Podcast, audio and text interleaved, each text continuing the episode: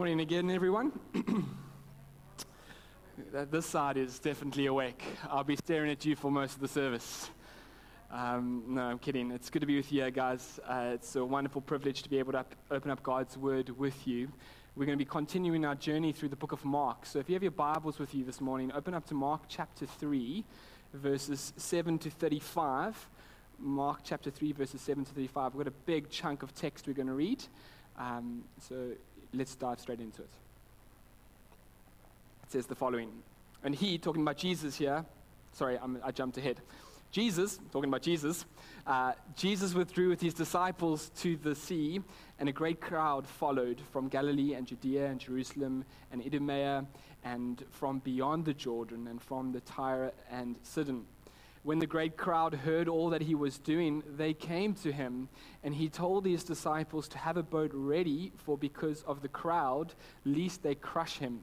For he had healed many, so that all who had uh, dis- diseases pressed around him to touch him. And whenever the unclean spirits saw him, they fell down before him and cried out, You are the Son of God.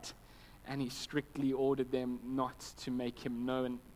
And he went up on the mountain and called to him those whom he desired, and they came to him. And he appointed twelve, whom he also named apostles, so that they might uh, be with him and he might send them out to preach and have authority to cast out demons. And he appointed the twelve Simon, whom he gave uh, the name Peter, James, the son of Zebedee, and John, the brother of James, to whom he gave the name uh, uh, that is, sons of thunder, Andrew and Philip and Bartholomew and Matthew and Thomas and James the son of Alphaeus and Thaddeus and Simon the Zealot and Judas Iscariot who betrayed him. Then he went home and the crowd gathered again so that they could not even eat. And when his family heard it, they went out to seize him, for they were saying, He is out of his mind. And the scribes who came down from Jerusalem were saying, He is possessed by Beelzebul, and by the prince of demons uh, he cast out the demons. And he called them to him and said to them in parables, How can Satan cast out Satan? If a kingdom is divided against itself, that kingdom cannot stand. And if a house is divided against itself, that house will not be able to stand. And if Satan has risen up against himself and is divided, he cannot stand, but is coming to an end. But no one can enter a strong man's house and plunder his uh, goods unless he first binds the strong man. Then indeed he may plunder his house. Truly I say to you, all sins will be forgiven the children of man, and whatever blasphemies they utter. But whoever blasphemes against the Holy Spirit never has forgiveness, but is guilty of eternal sin. For they were saying, He has an unclean spirit. And his mother and his brothers came, and standing outside, they sent to him and called him. And the crowd was sitting around him, and they said to him, Your mother and your brothers are outside seeking you. And he answered them, Who are my mother and brothers? And looking about at those who sat around him, he said, Here are my mother and brothers.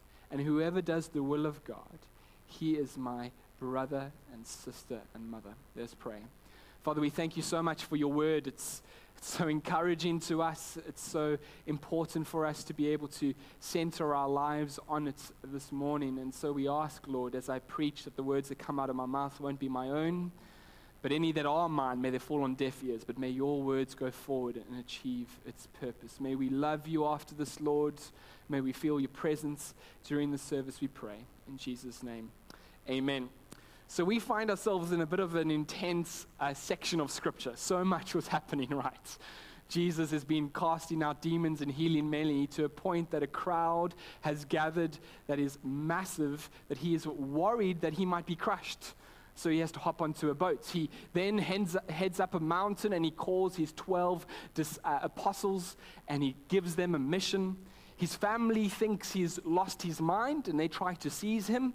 We have the scribes coming down from Jerusalem to come and check out his ministry to see if he's doing okay. And the, they came from Jerusalem. They were the, the big wigs. They weren't the plebs that were put out in the other sections. But here were these big guys coming to test his ministry. And they pretty much say he must have the prince of demons in him in order to do this. There's a small little thing of baptism, I mean, not baptism, uh, blasphemy of the Holy Spirit that is mentioned. Yet, the thing that I want to focus on this morning and I want to talk on the most, and we'll touch on the others, it comes right near the end where Jesus makes this most remarkable statement. He talks about who is his mother and brother. Jesus, in this statement, tells us what it, the, the very meaning, in its richest sense, of what it means to be a Christian to be a Christian, to follow this wonderful Jesus that we have been speaking about, means that we are able to call God Father and call Jesus our brother. We are able to say, as Christians, that we are children of God.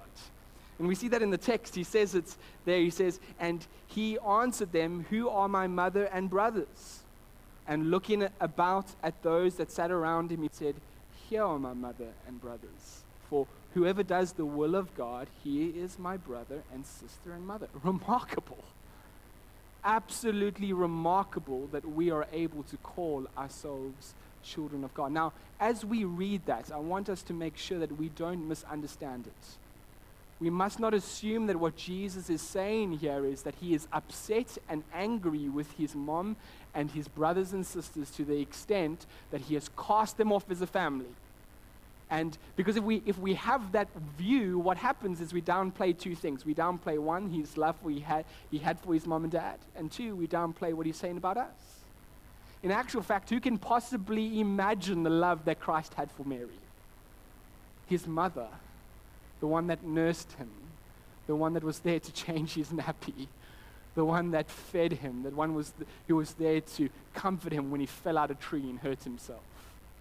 The one that was able to encourage him and cheer him on, who taught him how to speak, who, who was his, I'm, I'm sure, like my boys, as they looked to their mom, the most important person in the world, that Christ loved Mary just like that. And if not more so, because he's perfect. How much would Jesus have loved his siblings? I know there's such thing as sibling rivalry, and there's this can be this hate and tension sometimes. I, I don't know that. I was an only child, and I got stepsisters when I was 18, so I didn't have any of that. But here we, we, we can imagine that Jesus played with them and had fun. And at the age of 15, after the age of 12 at the very least, we know that Jesus became head of the home when Joseph died. And his hat would have changed to provider of for his brothers and sisters, working hard, taking over the family business in order to provide for them and care for them. Jesus loved them with a tremendous amount of love. And if anything, we as Christians know that Christ's love isn't conditional, it's unconditional. How much more so for his own family? He would have loved them. And that means when Christ looks at us, and he says, You are my brothers and sisters. He's not just making a statement in order to reject his family, but he is saying, We are children of God. It's remarkable. But who gets to say this? Who gets to call a God Father, call themselves a child of God? Does anyone get to say that? Does everyone get to make that comment? The answer is no. New Testament clearly tells us that not everyone is able to, uh, to make that comment, but only those who come to an understanding that Jesus Christ is Lord. Only those who have repented of their sins and have come to know Jesus as Savior, then in that moment do we become children of God. And we see this in Galatians 3, verses 26. It says this For in Christ Jesus, you are all sons of God through faith. It's in Christ and through faith. Through faith alone in Jesus, do you become a child of God. It is a gift that is given to you. We see again, Jesus says uh, something uh, in, in John 14, verse 6, uh, uh that famous uh, uh, verse. It says, I am the way, the truth, and the life, and no one comes to the Father except through me. You cannot come to know God unless you come through Christ, and you cannot come to know God as Father unless you come to know Jesus. So being born again is what is required, not just being simply physically born. Does that make sense? is being born again. We see this in John 1, verses 12 and 13. But all who did receive him, who believed in his name, who believed that he died for them, who believed that he was the Son of God, who believed he was the one who was sent to save the world, he gave the right to become children of God, who were born not of blood, nor the will of uh, flesh, nor the will of man, but of God. This is a wonderful thing. And the beauty of this means that if it is through Jesus, it is available to all. As we've been praying this morning and speaking about as how it's been emphasizing, this ability to be able to become a child of God is available to all. And Now, there might be some of you in this room or watching online who might assume that that's not for you. That might be the case for most, but, but certainly not for you. And that might be for a number of reasons. And I think primarily people think that because of a heinous sin in which they have committed. Their, their past is so horrible, it's, it's, it's so bad that they could never become a child of God. Maybe the assumption is, well, I know I've been saved, but that's, that's the best that it gets. I don't really get to call myself a child of God because of what I have done. And and if that's the case, or whatever it might be for you this morning, I want to point out to you verse 28, a glorious verse that often gets lost in this text.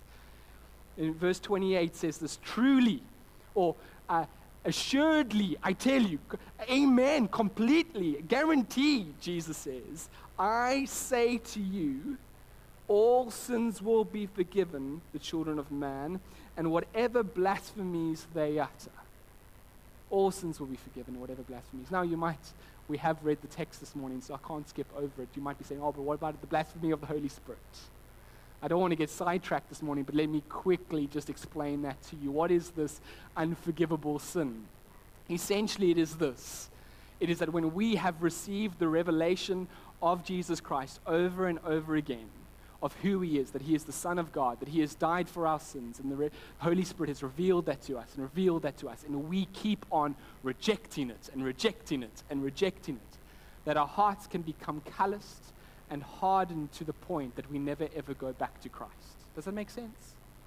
That we never go to Him. And if we never go to Jesus, because we, like the scribes, say He's a, He's got demons, or like the world, oh, he was just a good teacher, uh, or he never existed, whatever the argument might be. If we come to those conclusions, then we can never find forgiveness because forgiveness is only found in Jesus, the Son of God, the one who's died for our sins. And if you don't believe that, well, then there is no way for sin to be forgiven. So, so let me assure you that if you're a Christian, it's an impossibility to, to do. And I would even go so far to say that I would, I would not make that claim on anyone's life until they had died. Because scripture shows us that the most hardened and calloused hearts get changed in the moments. And so I, I don't want us to get distracted by this, this blasphemy of the Holy Spirit and what it might be this morning. Let's go back to that thing. All sins will be forgiven the children of man. All sins. Whatever heinous sin that you have committed whatever past that you might have. The promise is that the blood of Christ, the atonement of Jesus, the work that he has done on the cross, is sufficient for you. J.C. Ryle, one of my, my favorite dead theologians, he makes this comment about the extent of the atonement of Christ and what he has done, his sin, and how much it is forgiven. He says this The sins of youth and age, the sins of head, hand, tongue, imagination, sins against all God's commandments, the sins of persecutors like Saul, the sins of idolaters like Manasseh, the sins of open enemies of Christ like the Jews who crucified him, the sins of backsliders from Christ like Peter. All, all may be forgiven.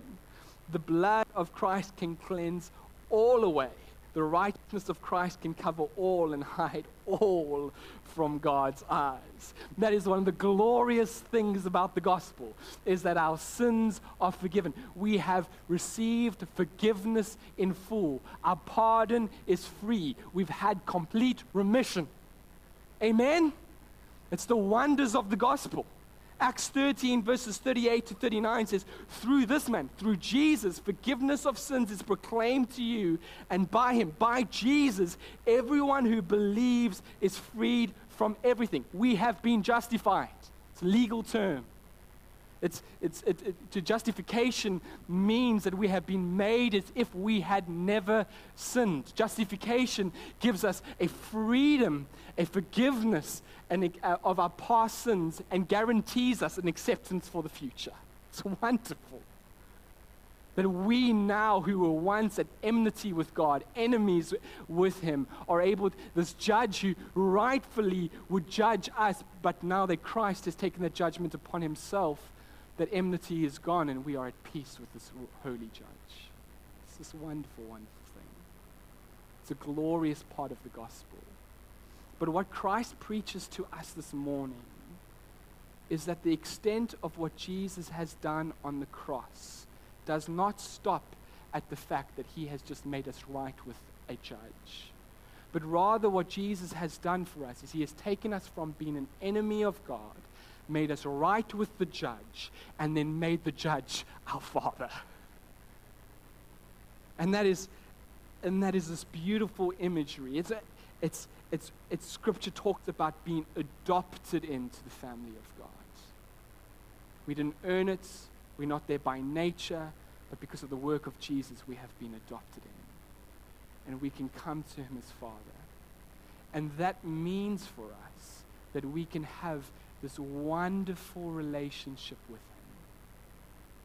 You see, the reason why adoption is so important and, and, and something that we have to understand as Christians is if, because if it didn't exist, what would happen is Christ would have died for us, justified us, made peace with us and the judge, but we would have been neutral in relationship. He would have just been that judge, and we would have been someone who didn't deserve punishment anymore. But adoption takes that relationship further in that now we can have a God who we know and love and can have an intimate relationship with. It's wonderful. And if that doesn't blow your mind this morning, I want you to go and think about it and dwell on it as a Christian because it is the most glorious part of the gospel that we get to call God Father, that we could call Jesus our brother, that we get to know him in such a relationship. We see this proclaimed for us in Galatians 4, verses 4 and 5. It says, God sent forth his Son to redeem those who were under the law, that we might receive adoptions as sons. Ephesians 1, verse 5, just to think that maybe Paul made an error when he wrote that. He says, He predestined us he, uh, as for adoption to Himself as sons through Jesus Christ according to His purpose of His will. John 1, verses 3 and 1 says, See what kind of love. The love of God is demonstrated not only on the cross, there, uh, there's another element to it as well is demonstrated in, in the, that the Father has given to us that we should be called children of God, and so we are. This is why J.I. Packer, a great theologian, could rightfully say, to be right with the God, uh, to be right with God the Judge is a great thing, but to be loved and cared for by God the Father is greater. So much greater.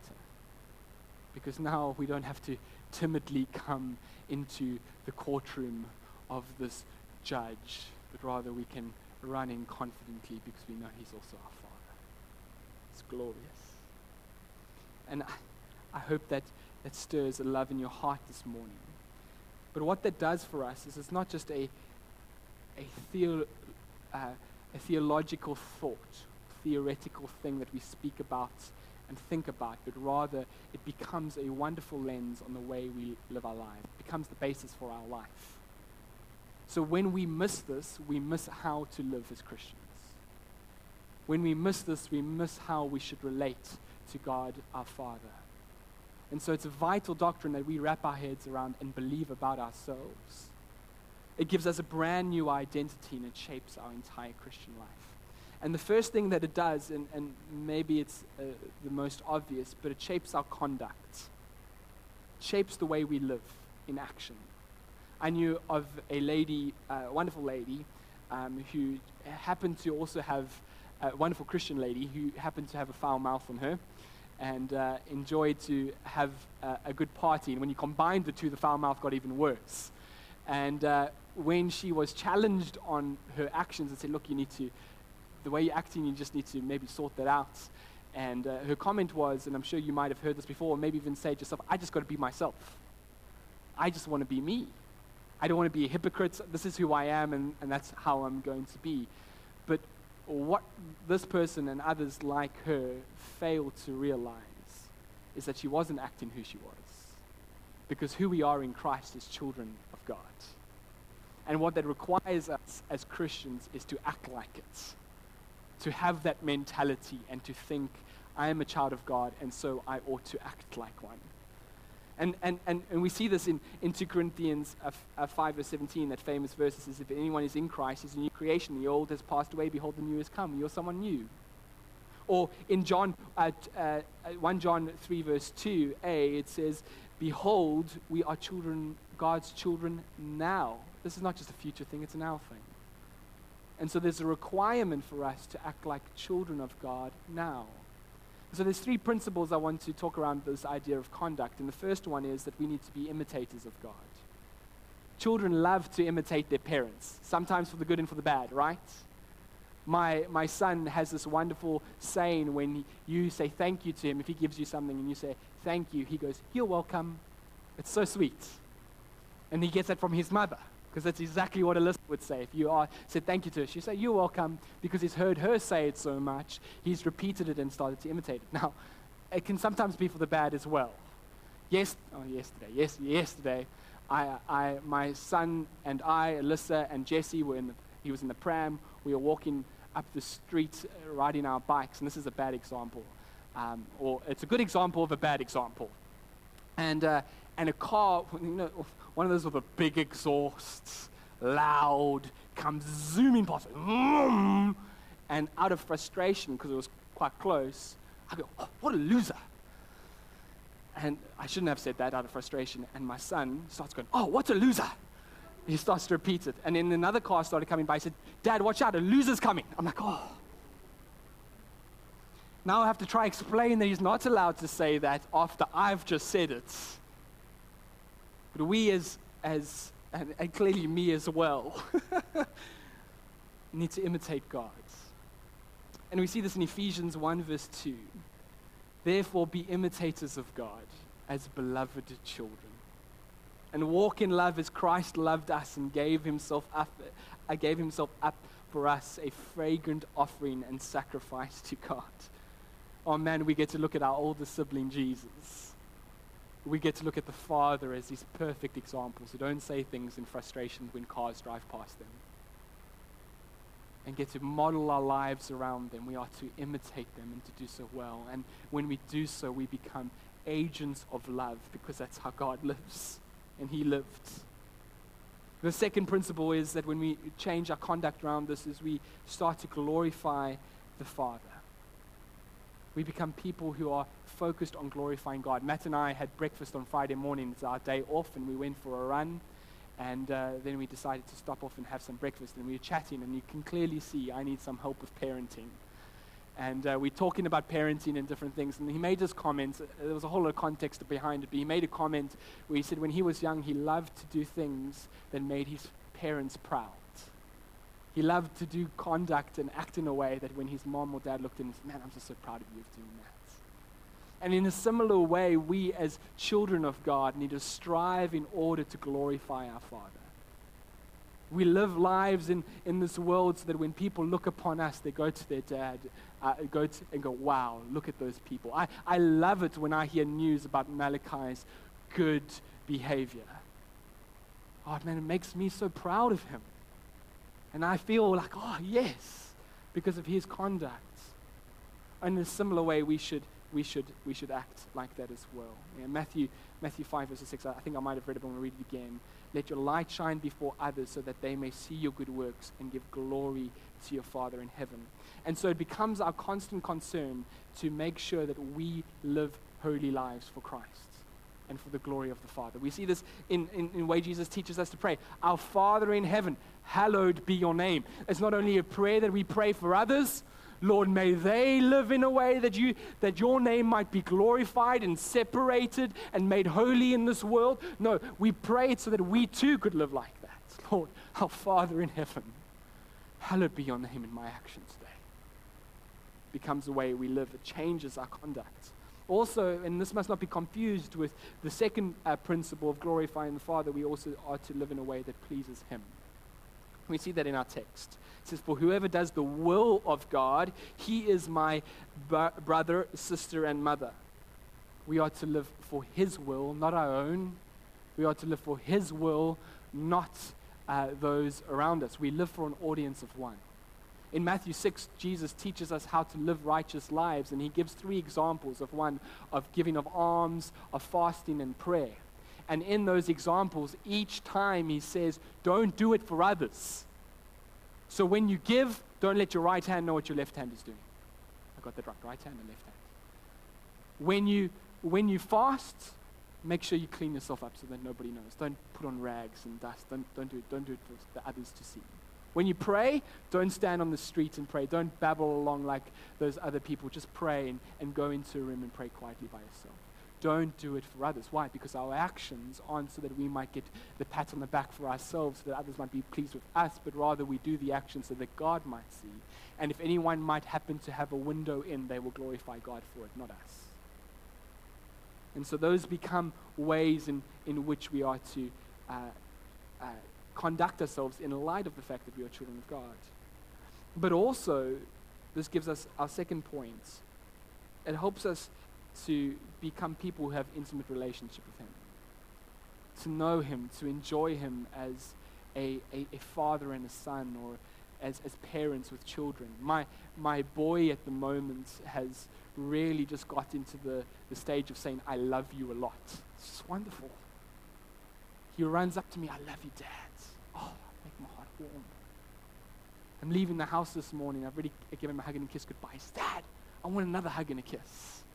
Oh, how wonderful it is to have that kind of relationship. How much more can we have that with God? We can have this wonderful, intimate relationship with Him and know Him and enjoy His love and our love for Him.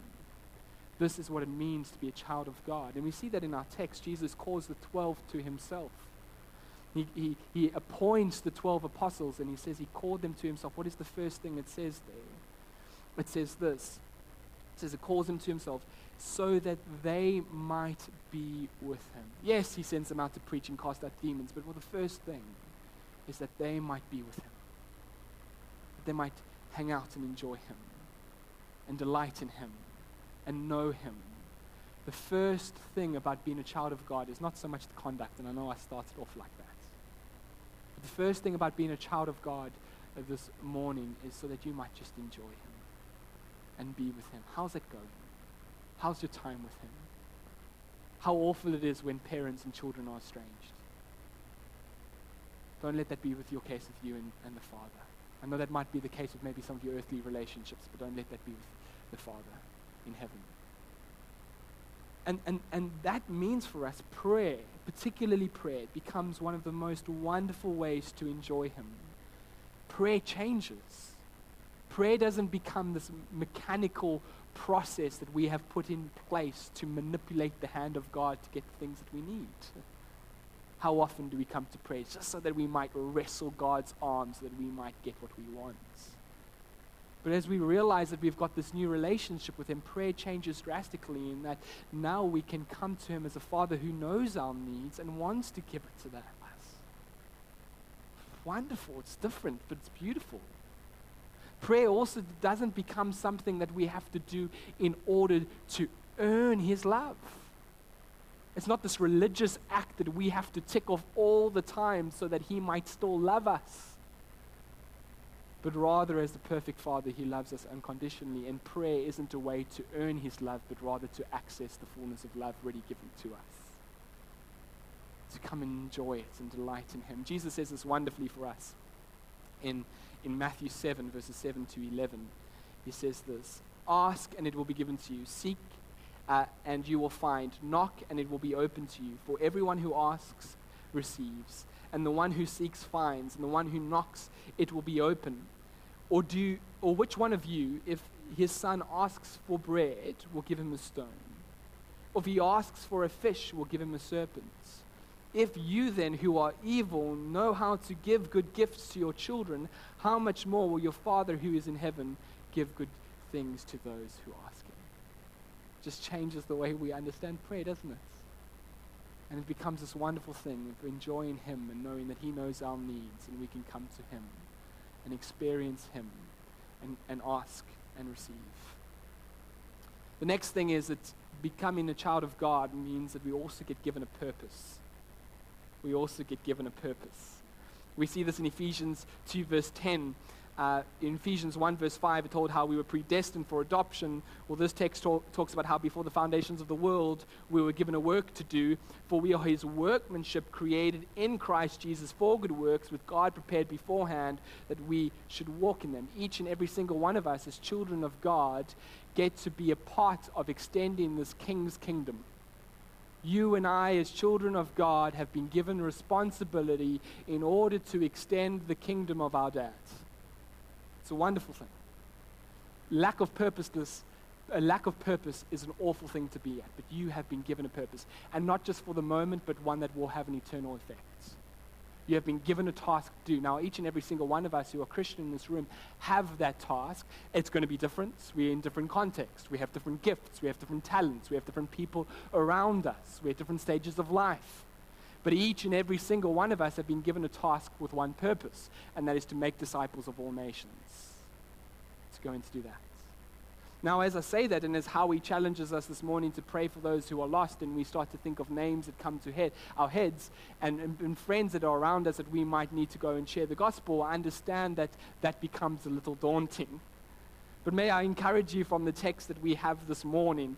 Jesus calls the 12 apostles to himself. Now, apostles are, uh, especially here in, in, capital A, apostles was a unique, high um, office in the church. There, there aren't any more of them around.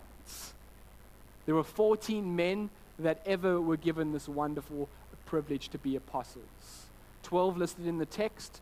Judas, if you want to count him, is included. And then you've got Matthias, who replaces Judas because Judas, Judas, after he betrayed Jesus, kills himself. And then we have Paul. So 13 who lived on to make Christ known in this world. This wonderful office. But yet, what I love about this text is that it goes on to list their names. And it, and, and, and it gives us a bit of a clue about who they were. And I want to just straight off the bat tell you that while these men did great things, they were pretty ordinary. We have Peter, who starts off in this text. Simon, also known as Peter. Peter was bold and courageous, yes, incredibly unstable. One minute he's walking on water, the next minute he's sinking in it. One minute he's standing saying, Jesus, I will die for you. And the next minute he's denying him three times. One minute he's standing in front of a crowd and preaches the first sermon, and we see 3,000 people get saved. Later on, as we see in Galatians 2, he denies the gospel in order, out of fear, out of just a small group of men. We have J- uh, James and John, who were upper class and sophisticated, more fishermen, yes, but more likely wealthy because they had servants. So they probably had a number of businesses. And yet, these men who were upper class and sophisticated and had wealth also were called sons of thunder because they had a bad temper on them. You know you have a bad temper when Jesus gives you that nickname. They were angry. Then you have Andrew, who was outshone by his more gifted and talented brother Peter. You have Thomas, who was known for his doubting and pessimism. You have Bartholomew, who was known for his sincerity. You have Philip, James of Alphaeus, and Thaddeus, who are hardly ever mentioned outside of this text in the Gospels. They lived completely in the background. You have Simon the Zealot, who was a zealot because he hated the institution of Rome and he was rebelling against it, probably out of violence and terrorism, hated them. But then on the other end, on the other end of the scale, you've got Levi who betrays Israel, goes and works for the institution of Rome, and tax silly those who, who were his family and his people. Don't know how that went down in the disciples. They probably took a long time to reconcile. And then you have Judas. Enough said, betrays him. These men weren't extraordinary, but rather they were extraordinary. And yet they turn the world upside down. And I say that to you this morning because I want you to know that you don't have to be something special. You are, you're a child of God, but you don't have to be this uber gifted person. All you have to do is be faithful to the task that you've been given.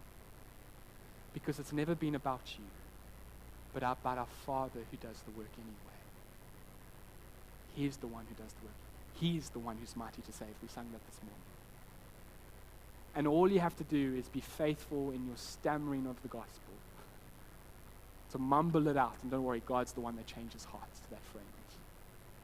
That idea that you have, go ahead and do it. It might be small, but you never know. It might change lives. It might change neighborhoods. It might change cities. It might change a nation. Because it's not about you. It's about the God who empowers you with his Holy Spirit. He's your loving Father. When we understand that we are children of God, our lives are radically different. And I know sometimes we sing about it in children's songs and it seems fluffy, but church, I want you to know this is the most glorious thing that Christ has ever done for you. That he would save you not only from the gutter into a decent life, but into one that you are a child of God. And in it, you experience the greatest part of God's love. And it gives us hope, it gives us an eternal hope we as Christians are all a, a, lot about what's happening in the future, aren't we? And this gives us an assurance. Because we see in a number of different texts that we are going to be heirs. Galatians 4, verse 7 says, So you are no longer a slave, but a son, and if a son, then an heir through God. And I want you to know that our Father has an Im- immeasurable wealth, and you're going to inherit it. And if God would love his children so much that he would die for them, and he is the perfect, perfect Father, then we can be sure that he is going to make every effort to extend to us the fullness of his love and to make sure that we get home one day. It's a glorious, glorious gospel. Let us pray. Father, we thank you so much that we can call you exactly that that you, our Father in heaven, so, so wonderful. Uh, Lord, I pray for us this morning. I pray for those who know you and our children, uh, your children already. I ask, Lord, that you would do a massive work in their heart, that you would change them and shape them, that they would understand the magnitude of, of, of what you've done for them, that they would delight in you and enjoy you. But also, Lord, as a result, they would live out the purpose that you've called them to live feel like that's for us this morning. To be bold and courageous, knowing that you've given us a task and that you will be there with us. We thank you so much for the cross. We thank you that we're justified, but we thank you that you adopted us as well. We pray this in Jesus' glorious name. Amen. Please stand. We're going to respond to this word in, in one last song.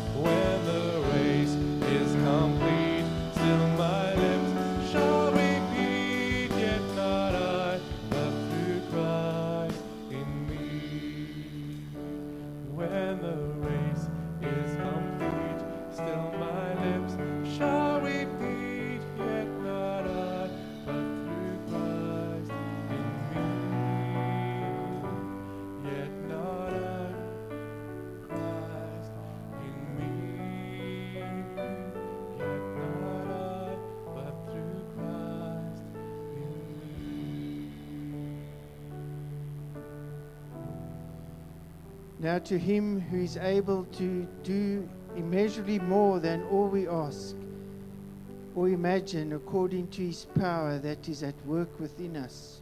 To him be the glory in the church and in Christ Jesus through all generations, for now and forevermore. Father, we thank you that we're not losers because of what Jesus has done for us.